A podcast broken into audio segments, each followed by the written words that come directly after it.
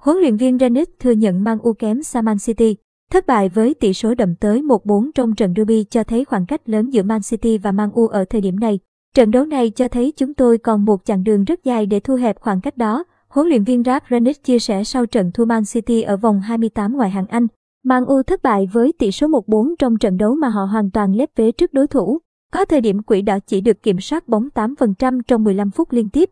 Điểm sáng duy nhất của Man U là bàn gỡ hòa của Jadon Sancho sau khi thủng lưới sớm. Tuy nhiên, các học trò của huấn luyện viên Ralf Ranić cũng không thể giữ được tỷ số hòa đến hết hiệp đầu tiên.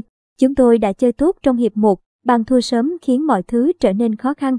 Đây là một trận đấu rất khó khăn trước một trong những đội bóng mạnh nhất thế giới, huấn luyện viên Ranić bình luận. Ông thừa nhận rằng Man U đã sụp đổ sau bàn thua thứ ba và việc ngăn cản Man City tấn công khi họ đang hưng phấn là điều mà không đội bóng nào có thể làm được. Huấn luyện viên tạm quyền của Quỷ Đỏ nói, chúng tôi phải tấn công, phải chơi ở chế độ săn đuổi và đó là điều chúng tôi làm được ở hiệp 1. Nhưng bàn thua thứ ba đã kết liễu mang U. Đó là một quả phạt góc được thực hiện rất khôn ngoan và ngăn cản nó gần như bất khả thi. Trong hiệp 2, họ là đội chơi hay hơn và thể hiện được chất lượng của họ. Chúng tôi chật vật sau khi họ ghi bàn thứ ba. Chúng tôi thừa hiểu là phải giành được những chiến thắng.